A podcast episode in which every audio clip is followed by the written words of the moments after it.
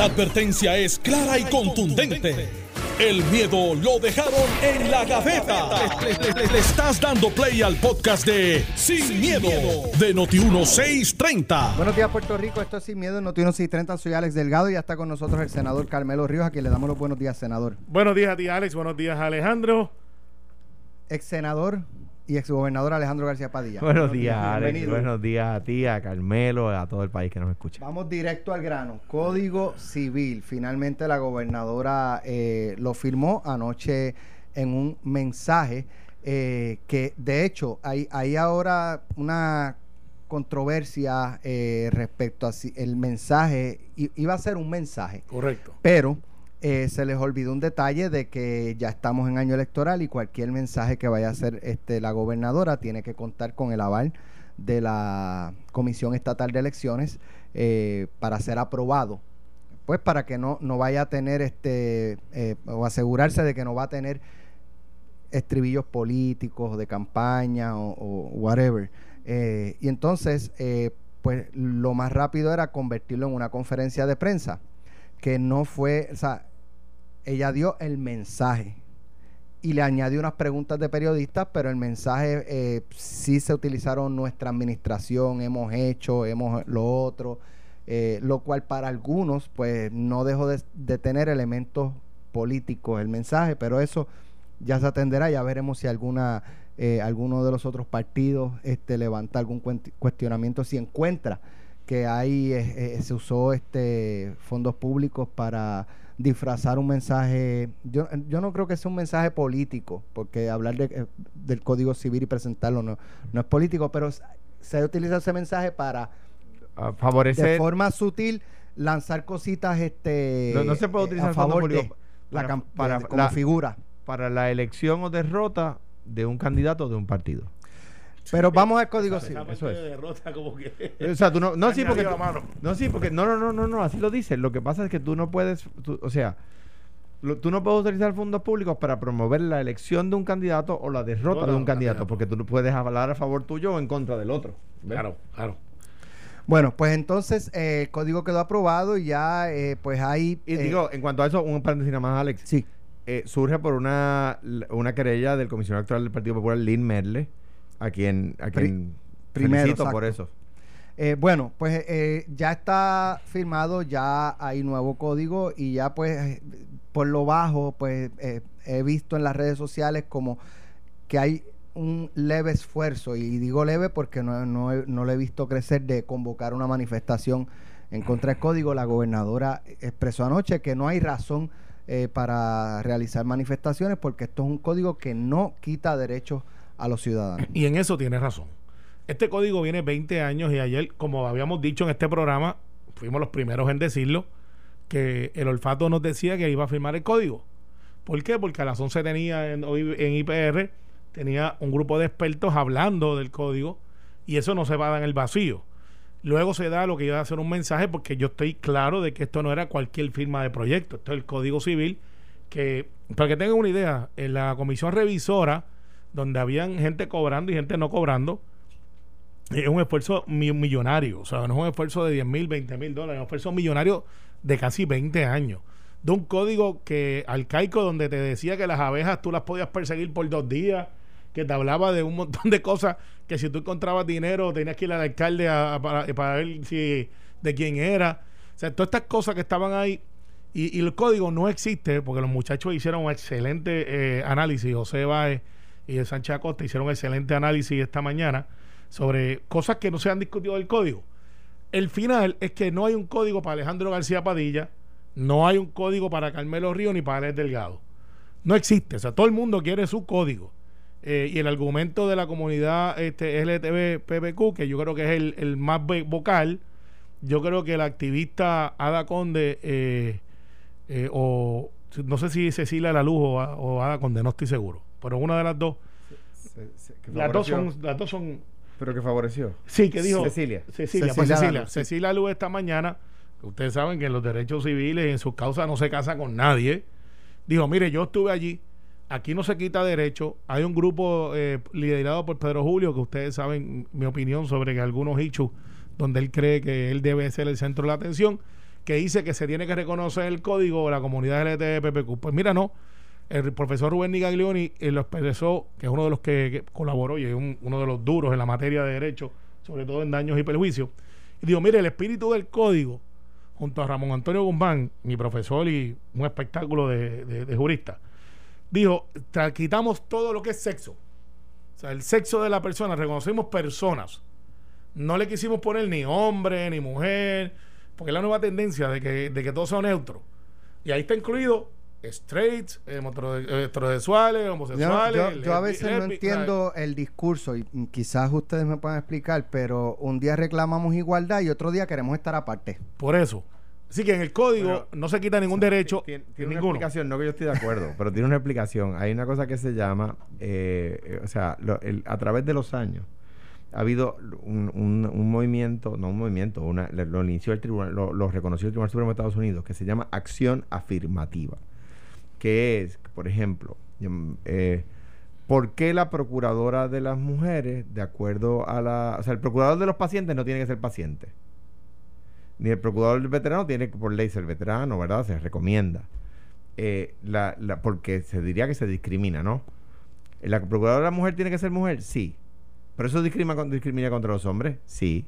Pero hay una acción afirmativa del Estado.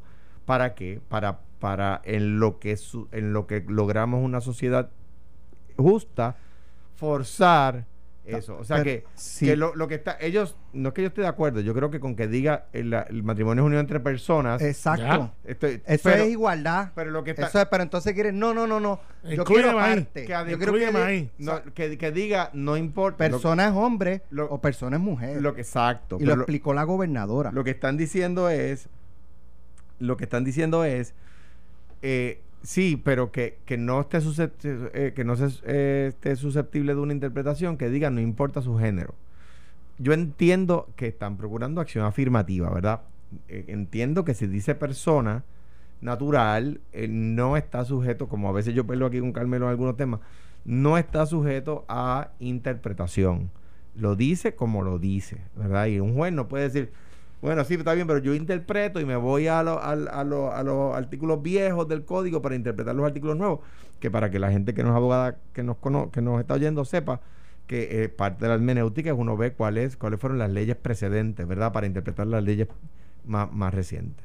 Ahora, dicho eso, el código tiene muchas cosas buenas, el código nuevo tiene muchas, muchos adelantos. Eh, hay áreas, por ejemplo, en el tema de la, maternidad de la maternidad subrogada, en cuanto a si se puede, la, mujer puede cobrar, hay áreas que son confusas.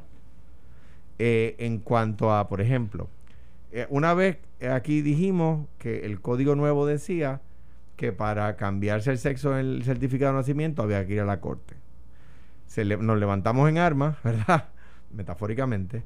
Y no se eliminó, se añadió una oración donde dice que no que eso no va a ir contra lo que se haya determinado. Y lo determinado es que no hay que ir al tribunal. Entonces, el código, en el mismo artículo, en un párrafo dice que hay que ir a la corte y en el próximo párrafo dice que no hay que ir a la corte.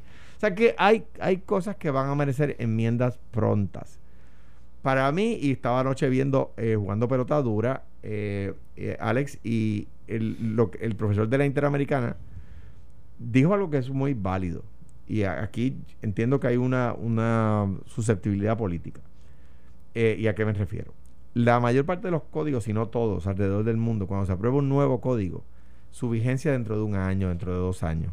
¿Para qué? Para que las escuelas de derecho se atemperen, para que los tratadistas escriban, para que los la, exámenes de revalida se atemperen. Este es de solamente seis meses. Yo entiendo que hay una susceptibilidad política en términos de que la Asamblea Legislativa actual diga, sí, pero es que va a haber otra Asamblea Legislativa en enero. Pues yo, nosotros no queremos que la próxima Asamblea Legislativa venga y lo derogue y lo deje sin efecto. Lo deje sin efecto, que diga en enero, nosotros no queremos en eso. Y pero no debe pasar, pues la delegación del Partido Popular le votó a favor. ahora ahí voy. Si lo, Pienso. o sea, Eduardo Batia no va a decir, vamos a derogar lo que yo le voté a favor. Si lo, si lo pueden, si lo pueden posponer hasta el 15 de enero, que es el, segundo lunes de enero em, empieza la nueva sesión, eh, la primera sesión ordinaria del próximo cuatrenio, o hasta el primero de enero, algo es algo. ¿Para qué? Pues, por ejemplo, no se corta el semestre a mitad. O sea, el- que- los, los- los profesores de Derecho, ¿qué van a dar clase el semestre que viene? ¿Con el código nuevo o el código viejo? Bueno, van a hacer el código nuevo hasta octubre y en noviembre con el código nuevo. Está complicado. Está bien, pero La reválida de septiembre, que, que determina si los abogados están preparados para ejercer la profesión de septiembre en adelante. ¿Utilizas el código nuevo o el código viejo? Está bien, pero tú y yo pasamos reválida. Y la reválida, tú te temperas a los casos y vas coleando. Cuando Sí, estamos en la este es práctica el legal. Código civil. Pero cuando tú estás en la práctica legal, los Sí, casos no. cambian todos los días. y tú tienes que ir no. cambiando y tienes pero que ir primero estudiando. recono- reconocerás que aquí no es un caso en una materia. Aquí son todas las materias menos lo criminal. Sí, pero, pero vamos a analizar Todas. realmente, realmente, el código tiene cambios, pero tampoco es que el 80% cambió. Cambió un 10, un 15%, que eran las controversiales, eh, las cosas que estaban arcaicas. Si a mí me llega un examen de reválida, eh, ¿cuánto tiempo usted tiene que perseguir las abejas para que sean suyas? Yo me levanto y le digo, en serio, muchacho. Sea, eso yo lo voy a ver, ni, ni siquiera en Coamo tengo un alguien bueno, siguiendo las abejas dos bueno, días. espérate, espérate, Carmelo. Eso estaba en el código, Sí, ¿sabes? está bien, pero, Eh, pero regula, aplica. O sea, no quiero, no quiero trivializar el tema, pero hay personas que se, que, que nos pueden estar escuchando y que se dedican a la crianza de, Sí, los de, abejas. Y, y- y eso no es para ellos trivial. ¿Por qué? Porque las abejas tú no le puedes poner un collar en el cuello. Se van y ellos pueden perseguir sus colmenas y el código regulaba eso y más vale, yo no lo he leído, más vale que el código nuevo atienda eso, porque si no es una chapucería en cuanto a, a- a- en cuanto a algunos temas agrícolas. Te- yo te, le juro que me perdí con lo de las abejas. No, lo que pasa, ok. La- la- la- la- una, persona cría una colmena. Recuerde que los que nos están escuchando no son abogados. Oye, pues mira, no, eh, agricultores ¿qué- en este caso. agricultor, ok, la- Está bien, pero, pero Tú sabes No, que- no, claro, no claro. son ni agricultores ni abogados. ah, pero- una persona cría una Digo, colmena. hay, y la hay de ambos escuchando. Y la, y la colmena, a- a- la, la- la colmena abandona. Se va de la finca. ¿Verdad? Ajá. Y la persona tiene. Ok, yo, yo- tenemos fincas contiguas. la persona tiene yo, derecho. yo tengo una, una colmena y se fue para la finca y, la- de y Alejandro. y las abejas mías se fueron el para la de código Alejandro. dice que, que se puede ir a buscar y se, se saca la reina, se pone en un, un aparato adecuado y se lleva uno la colmena, ¿verdad? De hecho, si usted, por favor, y hago 30 segundos de un servicio público, si a su casa o su barrio llega una colmena, no la maten. Por favor, llamen a un apicultor. Sí. Son necesarias. Bien brutal. Eh, de, de hecho, son el, o sea, no hay comida sin, sin abejas. Hay gente alquilando abejas para que, la- para que tengan frutos en su finca. O sea, hay, hay, hay, hay, Pero entonces yo... como- hay polinización que no se da sin abejas. Pero como yo... yo perdónenle, como yo voy a la finca de Alejandro y digo, esa abeja es mía. Ah. No, no, no, no, no, no, se crea el... Tiene- mire, yo, yo la marqué con, el co- la sellé, de los caballos. la sellé, la sellé. se crea el código sabio, el código de 1830 es un código bien hecho, o sea, es, un, es un señor código, eh, que venía del, de- de un- del código español, un código bien hecho. Eh, el código creaba una presunción, ¿verdad? Si tú crías, eh, si tienes una colmena de abejas y, el, y la casa de, y de repente la, la colmena de abejas no está y está en- en- a, a 250 metros en la finca al lado, pues tú, tú creabas una presunción, es lo que hacía el código. Y, y tú, y tú los podías per- y si la colmena se veía moviendo. Cuando tú, dice que se eh, puede eh, perseguir, es que la puedes ir a buscar. las podías No, buscar por dos días. Creaba una presunción que te daba un espacio de dos días para eso. Sí, sí, sí, porque se presume que si una semana después, pues, como tú decías, ah, y como tú sabes que es la tuya y no es la mía. Sí, pero mira, lo que lo que tratamos de decir con esto, además de, de- poner la gente a pensar de las cosas que se regulan en el código, que no tan solamente son los daños y perjuicios, son. Es que, yo digo, repito, el, el resumen que hicieron los muchachos esta mañana estuvo bastante hands-on en lo que es la médula de la controversia, pero son un montón de cosas más. Y, lo, y el código es un, un- un documento vivo, vivo, ¿sabes? El código va a sufrir enmiendas porque van a venir casos. Y van a venir casos que van a decir, bueno, pues yo soy un, un- un matrimonio que no podemos tener hijos y alquilé un vientre. Ah, el código dice que lo puede hacer. Sí, lo puede hacer. Pero si la persona dice, no, pero es que yo no quiero cubrir gastos médicos, yo quiero pagarle a Alex Delgado para que tenga eh, eh, esa, esa criatura. Y dice, pero es que no se puede, dice, es que es un contrato entre las partes. Nosotros entendemos, y el código va a estar en los documentos que salen hoy, Alex. Hoy salen los comentarios de lo que estaba pensando los juristas por cada artículo. Eso, es importante. Eso es importantísimo.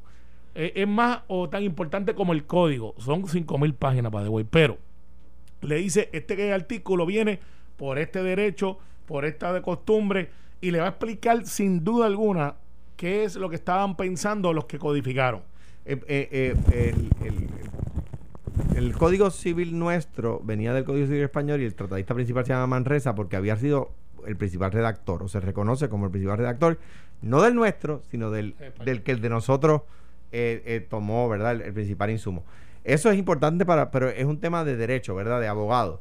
Eh, ahora con el nuevo código los abogados cuando vayamos a argumentar en la corte, vamos a buscar esos comentarios, Para, para, tratar de convencer al juez de que la aplicación del, del, del, artículo del código es como dice una de las partes y no como dice la otra parte. A mí, eh, eh, eh, anoche, de verdad, la entrevista que hicimos, este de hecho, tuvimos a, a licenciado, me parece que era Cabán este que es catedrático de la, Universidad Interamericana. y estuvo la catedrática licenciada Gómez, eh, Ana Cristina Gómez, de la Universidad de Puerto Rico, la Escuela de Derecho. Pero en el caso de él, me, me pareció que él fue en un track critical, critical, critical. Sí, mira, pero, pero mira, en la comunidad jurídica hay gente que tiene su agenda. mira cómo yo hago una pregunta y él ni la contesta y cae en, la crítica. Vamos, vamos, vamos, vamos, a escucharlo. yo lo vi, yo lo vamos, vamos a escucharlo para que ustedes que trae la gobernadora es el del embargo a las propiedades. Que, que mejor que menos tiene su casita propia, su carro eh, propio. ¿Cómo es en el caso de ahora y cómo sería en el caso bajo el nuevo código? Porque ella plantea que ahora solamente un embargo puede hacerlo la institución bancaria o que financia la propiedad, eh, o en el caso de los autos, por ejemplo, el banco y o el mecánico. O sea, si a mí me demandan y yo no tengo los recursos económicos para eh, satisfacer la demanda, en este momento pueden ir contra mis propiedades. ¿Y cómo sería en el caso? bajo el nuevo código. Bajo la nueva ley. bueno, mira, primero, mire, eh, la verdad es que yo, de nuevo, creo que hay cosas que aisladamente, si se quiere legislar de emergencia, por ejemplo, en una época de pandemia como estamos, que económicamente hay una presión fuerte, se puede legislar de emergencia, pero yo no veo razón para que miles de, o sea, es que un código que tiene tantas materias, es tantos artículos, miles de artículos, tengamos que aprobarlos todos así rápidamente precipitado. Usted no se pregunta, si la puede contestar, ¿cómo era, cómo es ahora y cómo sería con el nuevo? Eh, eso, si no sabe, pues no, eh, sé. Eso en la Facultad de Derecho se llama Si no me bajo, me da. es una piedra. La, gobernadora y, y, la, licenciada explicó, eh, pero Carmelo, yo quiero que tú, esa parte, si, si tienes, este, ¿verdad? La, la porque me pareció interesante. creo que hay un un gap de 10 mil dólares, un tope de 10 mil dólares. Eh, se refiere, eh, lo que la gobernadora dijo se refiere al carro que utilizas para trabajar. Y las propiedades. Eh, la propiedad principal también. Claro, que es hogar seguro. Correcto. Pero, es, una, ley. Pero el hogar seguro existe hoy. Cierto. Existe hoy. Ahora, no existe la, la, no existe hoy la protección al carro que utilizas para trabajar que, que de acuerdo, que no te lo puede embargar un acreedor, ¿verdad? Vamos a suponer que tú le debes, chavo, a la, al banco eh, por un préstamo personal que hiciste. Por otra cosa. Solamente te lo puede embargar el banco que te financió el carro o el mecánico que te arregló el carro. Cuando tú no le pagas y el mecánico tú vas a buscar el carro al taller y dice, mira, me lo voy a llevar. Y dice, no, flaco, es que tú me debes a mí. Exacto. Ahora, 500 pesos. Y dice, no, no, pero que tú me lo puedes quitar. Y dice, no, hasta que tú no me pagues, no se va. Y te voy a cobrar renta por cada día que estés ahí. Eso el mecánico lo puede hacer. O el banco que te financió el carro. Ahora, el banco que te financió la casa, ¿te puede embargar el carro? Con, de acuerdo al texto del nuevo código, no. Y eso es una cosa buena. Por eso digo, hay cosas bien buenas. Pero la razón es, Alejandro, porque es un instrumento de trabajo y en el código se reconoce que cuando los instrumentos de trabajo se estaba pensando en las herramientas si tú le quitas la herramienta a alguien para trabajar, le estás quitando la manera de que te repague o lo que sea. El interés de los juristas era, vamos, esa, si te quitas el micrófono. Alejandro anoche. Sí, y, y, lo iba a hacer mejor. Eh, si yo te quito el micrófono a ti, Alex, en esta emisora, tú no puedes trabajar. Pero es que Ferdinand me invita. Yo tengo que decir que debía haber reconocido la prostitución para que Ferdinand me lleve para allá. mira, este, volvimos a Iowa. Mira, este, mira, no, no, esto, es una broma, digo Ferdinand. Mira, el código actual, el código de 1930, como dice Carmelo, reconoce que no se te pueden embargar el, arado, las herramientas, el martillo, la maquinilla, ¿verdad? La cosa que tú utilizas para generar tu ingreso. El, código nuevo incluye, por ejemplo, el carro, ese tipo de cosas. El, el, de hecho, el código viejo, para que se, es un gran código. El código viejo, claro que ya hay que atemperarlo a los tiempos, que es lo que dice Carmelo. El código viejo, por ejemplo, dice que si te van a, si te van a sacar de la finca que tú alquilaste o de la finca que tú compraste y te la van a embargar y has, y has, y has sembrado, tienes que esperar a que coseches lo que sembraste. y este tiene una de Para cizaña, poderte así que sacar. tendría que esperar que se coseche la cizaña para poderla sacar. Pero entonces, o sea que nunca, pero lo último, la pregunta que tú me hiciste, que le hiciste al profesor, yo te la voy a contestar. En el caso de Hogar Seguro, que es una figura que está aparte, que aquí se planteaba por el código que era 15 mil dólares y después los tribunales lo interpretaron de otra manera y dijeron no son 15 mil dólares al hogar donde está. Lo que garantiza es que la persona tenga un techo. Y hay contra tercero, que es la demanda, que es lo que no te quiso contestar el profesor. O no Es- pudo. o- o- Por no, a lo mejor no lo sabía. a lo mejor no lo sabía, ¿sabes? Este, perfecto, eso no, eso no es un defecto. Es que si tú me demandas a mí por, por una cosa y yo tengo mi casa, que es mi casa principal, y tú tienes inscrito, porque esto tiene que estar inscrito, esto es una ley, yo me tardé como cinco años en hacerla, pero lo hicimos, es que no me puedes quitar la casa por una demanda de otra cosa si yo tengo inscrito hogar seguro. O sea, yo escogí, yo tengo tres casas, por ejemplo, o una o dos. Yo tengo que escoger una y hacer una anotación, una inscripción que es bien, bien sencilla ¿Y dónde se hace esa inscripción? en el registro. Demográfico. Don- donde yo digo- el registro de la propiedad. La propiedad La donde propiedad. dice Alex Delgado vive en tal sitio. Esta es mi casa. Ah, apareció otra casa porque a Alex Delgado le fue muy bien y tiene una casa ya en Coamo mirando la montaña, casi caja de muerto. Esa casa sí pueden ir contra ella. Pero tu Tu principal. hogar principal, donde tú no, vives. Es como una, un seguro contra demandas contra terceros, no contra el banco ni donde contra el gobierno. Donde se le entorcha el rabo a la puerca y él- hay que ver qué dice el código porque ahí tengo ver- versiones encontradas. Es como aplica hogar seguro en divorcios. Interesante. Y- ahí, y si- ahí se entorcha el rabo a la puerca. y Tengo si que hacer una, si estás alquilado, que es, es donde, se, Exacto. que es donde se complica Cuando regresemos. tengo que hacer una aclaración bien breve. Queriendo decir que el código de 1830 es un gran código, dije señor código, no es un argumento machista, es Oh. en cuanto a, lo- Ahí. a la edad. Ahí viene el tweet. Eh, puede ser señora código también. Lo que pasa es que no es un código infante, es un código maduro. mira. Es, es de WRP. Cuando, cuando, cuando regresemos, discutimos eso brevemente de, de, eh, cómo aplicaría eh, tu hogar seguro A uno rentado, en, una- que en, una un divorcio. Y también vamos a tocar el tema, porque ayer a Carmelo se le salió una lagrimita. Se la sacó el Tribunal Supremo de los Estados Unidos. Sigan Sí, soñando. sí. Con la Sigue- validación yo- yo- de los miembros de la Junta ay. de Supervisión Le enviaste, Fiscal. le, Y le del enviaste un, le, envi- le enviaste un flores. Regresamos en breve.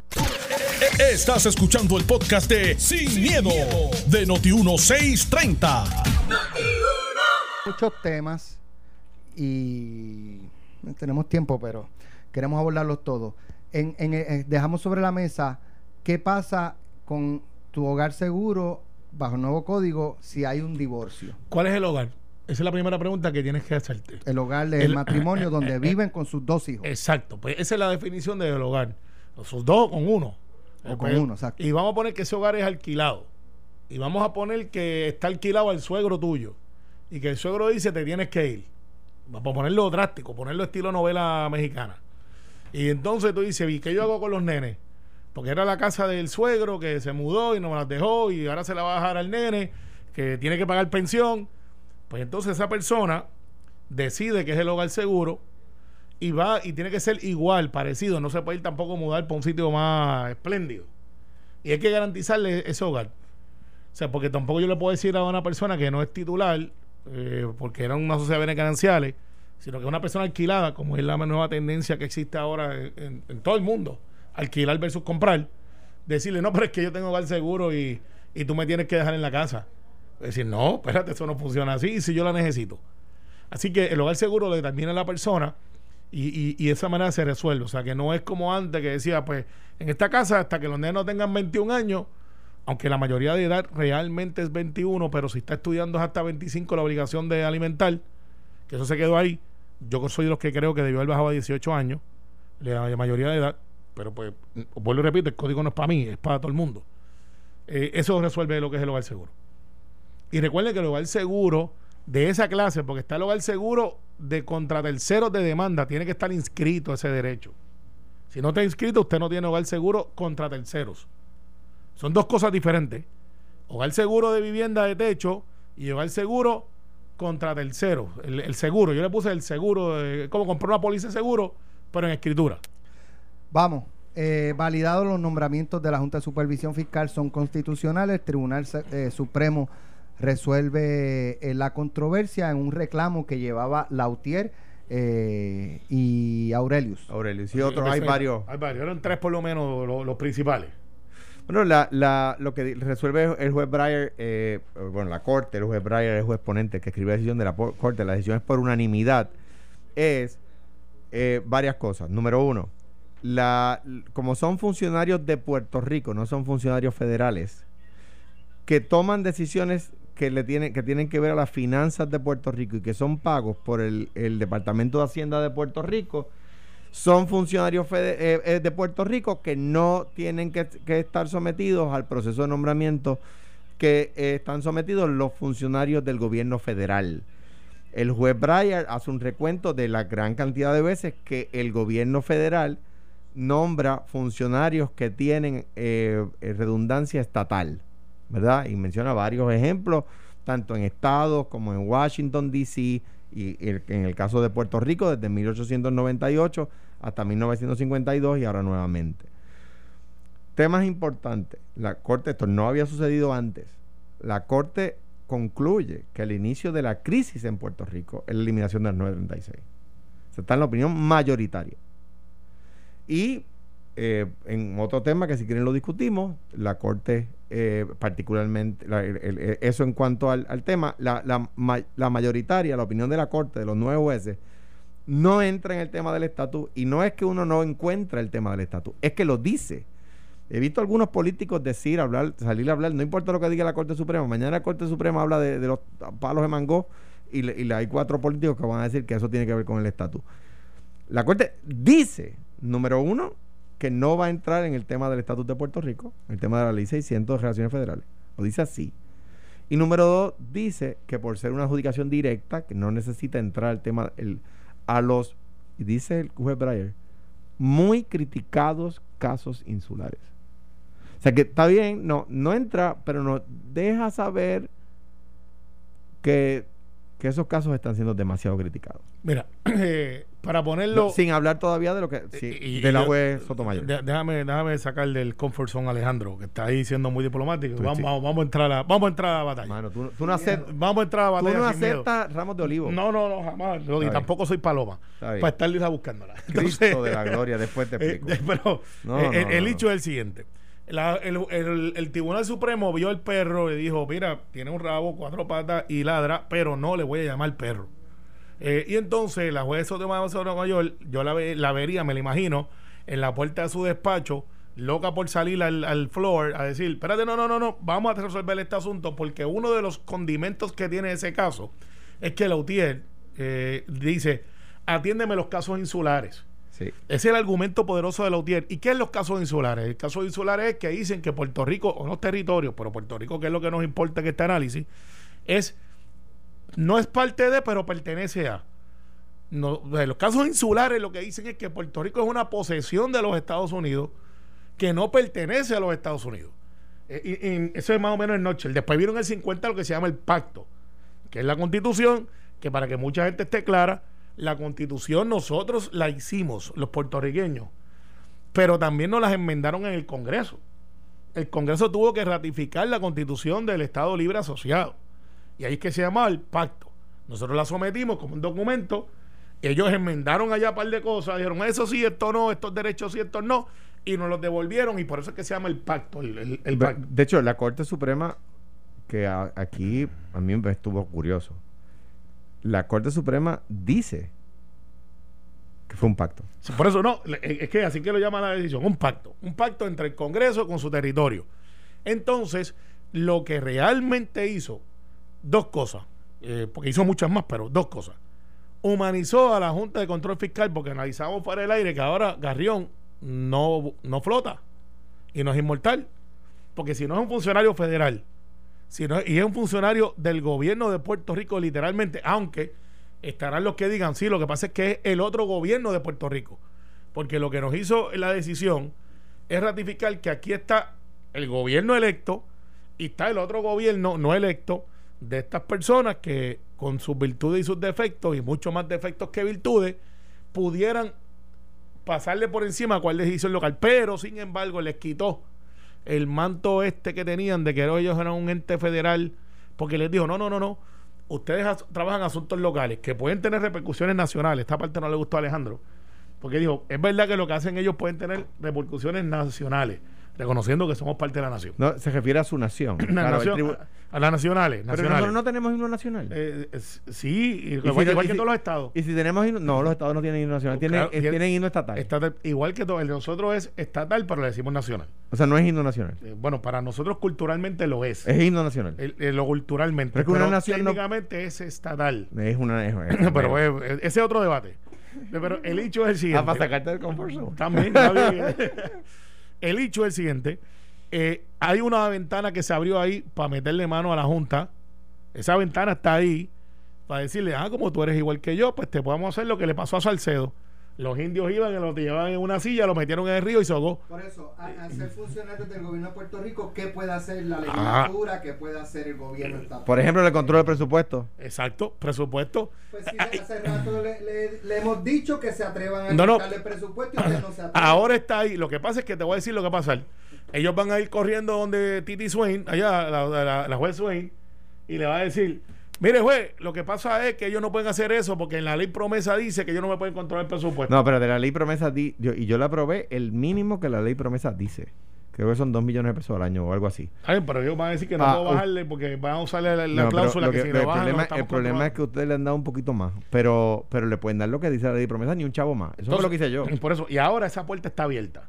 Esa puerta está. Claro, ellos van a salir corriendo para allá y van a decirle, mire, juez lo que pasa es que estos muchachos allá de la colonia eh, ahora me quieren controlar el presupuesto y es una manera de ahorcarme, que es lo que ellos quieren hacer Bueno, con la en- legislatura. y la jueza decide. En Y cuanto, la a- jueza decide. en cuanto al tema del estatus, yo solamente invito a todos los que. No, o sea, Carmelo tendrá su opinión, como ustedes la saben. Yo tendré la mía, como ustedes lo saben. Alex tendrá la y suya. ya le está en el culto de la Junta. Y yo los invito a ver la opinión concurrente, la opinión concurrente, no disidente, la opinión concurrente de la jueza del Tribunal Supremo Federal, Sonia Sotomayor, que acaba de destruir todos los argumentos en contra de la, pero los destruye.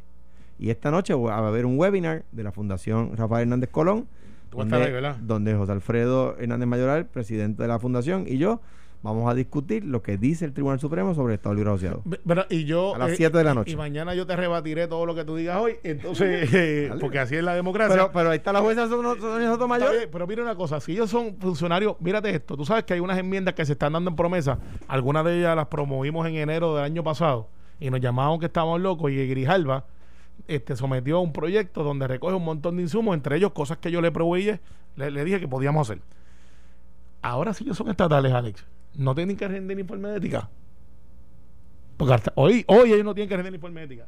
Bueno, hay que ver qué dice la ley. Si Eh, son estatales, tienen que rendir el informe de ética. hay, que- hay que- pero hay que ver, Se, van, se van todos el- del saque. hay que ver qué dice la ley. Si Por la eso, ley bueno, dice pero- que no. La ley de promesa. Si la ley, si la ley de promesa dijera que no, no lo tienen, no lo tienen que. No lo tienen. Son ahora funcionarios estatales. Si son funcionarios estatales, porque no son federales, Pero son funcionarios estatales porque lo dice la ley. Sí, pero el Congreso, cuando los creó, le dio la mística que ellos pudieran hacer asuntos federales y hoy la decisión del tribunal dice: no, no, no, estos son funcionarios del gobierno de Puerto Rico. Pero- pero- no puso pero- que Rames. porque que- es algo que nosotros nos preocupamos porque estuviera en la ley, que eran funcionarios estatales, no funcionarios Bueno, federales. Todos los funcionarios estatales que están en una capacidad en la que están ellos tienen que rendir el informe de ética. No, pero lo que quiero decir, no digo que no, lo que quiero decir es que no recuerdo si la ley promesa en particular atiende ese asunto que podría atender. Habrá que llamar los expertos Bueno, de eso, pero, pero Vamos estatal, a igual el todo el próximo mundo. tema. El presidente Trump sigue incendiando eh, los ánimos en, en los Estados Unidos. Esto a raíz de los disturbios eh, violentos, las manifestaciones pacíficas, no, ¿sabe? Ma- Son manifestaciones pacíficas, punto. Pero ha habido disturbios, ha habido violencia de otro lado y la emprendió contra los gobernadores estatales. Vamos a escuchar parte, parte de lo que dijo el, el- el presidente en una conversación telefónica. what stuff all over the world. They took over the police department. The police were running down the street, sirens blazing, the rest of them running. It was on camera. And then they wiped out. You probably have to build a new one, but I've never seen anything like it. And, and the whole world was laughing.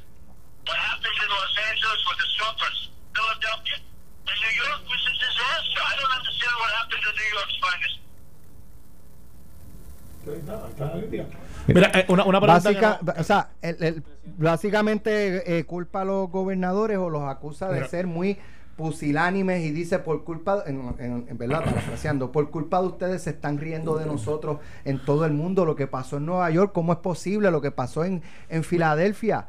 O sea, tienen que meterle mano, tienen que activar y, y, y- Eh, la abuela, y el eh, Mr. con Macana soltar los perros furiosos. Pues, por eso fue que vi a Roy Brown de camino para allá en el avión este, a cantar. Pero mira, Pero, ¿cómo, cómo, o sea, el líder, Donald Trump, An- an- para cerrar el capítulo anterior, porque hay muchos escucha, radio escucha y, y Nina Andreu desde Washington nos escribe, nos escucha.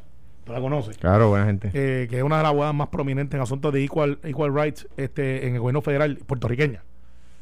¿Existe autogobierno en Puerto Rico? Esa es la pregunta. La, la Corte Suprema se concluye que sí. Eh, eh, y ahí o sea se que a Nina, a Nina, Nina- No, no, es que diferimos. Hay, hay que no, pero es que la Corte, no podemos diferir porque la Corte Suprema lo dice en esas mismas palabras. Lo que pasa es que una cosa es lo que diga, otra cosa es lo que es. Ah, no, perdóname, que- pero espérate, vamos a entrar de Alex. que es el- tirar eso ¿podemos ahí. hablar de Trump? Eh, Porque David, se nos va a ir el tiempo. Son dos minutos. Mira, Pues, controlo Mira, es que lo describimos en una sola palabra. Pero, pero en cuanto a eso, la Corte Suprema lo dice. Trump. Vamos, Trump. Ok, hazle, Trump. caso, hazle caso al que manda. Vamos la- bolazo. la- ok, bueno, pues dicho así, mira, en, el- en la década del 60, el presidente Kennedy ordenó la integración racial, racial eh, En, la uni- en Alabama fue la universidad. eh, en, la- en- en todos los Estados Unidos Sí, y el gobernador de Alabama Correcto.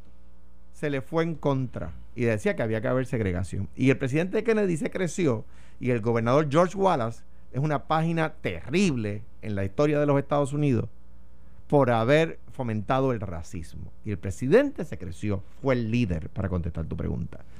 Hoy día, los gobernadores están creciendo en los Estados Unidos, defendiendo la integración racial, defendiendo que se, que se elimine por, por, por fin en Estados Unidos el racismo.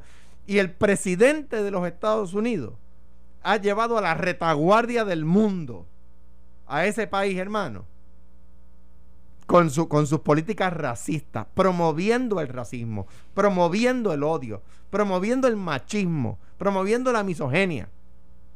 O sea, o sea, o sea, ¿cómo es posible? ¿Cómo es posible que, que alguien le defienda? O sea, si yo mañana vengo aquí, uso el, el, el Noti1, me voy a Telemundo los domingos y empiezo a defender machistas en televisión o, o racistas, pues yo me hago cómplice de ellos. O sea, es que es indefendible lo que está haciendo el presidente. El presidente está fuera de, de, de sí. No, no es el líder que necesitamos, es la verdad. Se le ha ido de las manos. Trató de, de incitar a que se activara la- el ejército de los Estados Unidos. Contra norteamericanos, Eh, contra no, ciudadanos. es una Digo, pero él es el commander in hay- chief. no, no, pero, pero, hay pero. una situación que hay que atender. Pero, la pero. pregunta es si él la está Eh, pues, atendiendo no de la- forma apropiada. No la está teniendo porque lo que pasa es que los estados tienen sus propias guardias nacionales y él no las puede activar aunque sea el commander in chief, porque que es el jefe, el, sea, el jefe de la Guardia Nacional en Puerto Rico es Wanda Vázquez. Eh, y puede recibir, este, y está asociado por el ejército de Estados Unidos, pero es la Guardia Nacional. Y todos los estados tienen Guardia Nacional. Y eso lo activa los gobernadores. Por eso es que los rangos los promueven los gobernadores. Y él no puede decirle a Texas, mira, actívate la Guardia Nacional allá abajo para que le metan las manos a la gente allí y le den macanazo a todo el mundo. Y tampoco puede él, fuera del distrito de DC, que es donde sí él puede, porque es un distrito eh, donde está el gobierno federal, ahí él sí puede decir, tráeme todo el ejército de la Guardia Nacional y yo quiero a todo el mundo aquí que, que esté en las calles para que se acabe el vacilón este. Él no está haciendo eso. Él lo que está es literalmente Increíble, tratando de- promover que la gente se moleste más. No sé si tu estrategia es, los voy a ignorar a tal manera que la gente se frustre y, y- y se cansen. Yo no creo que eso sea una estrategia buena, si eso fuera una estrategia. La segunda, tratar de instituir aquí y llevarnos a una guerra civil, eh, que sería muy penoso, porque sería gente contra gente de la misma, ¿sabes? Eh, Sería algo indescriptible. americano contra americano. Americano, sí.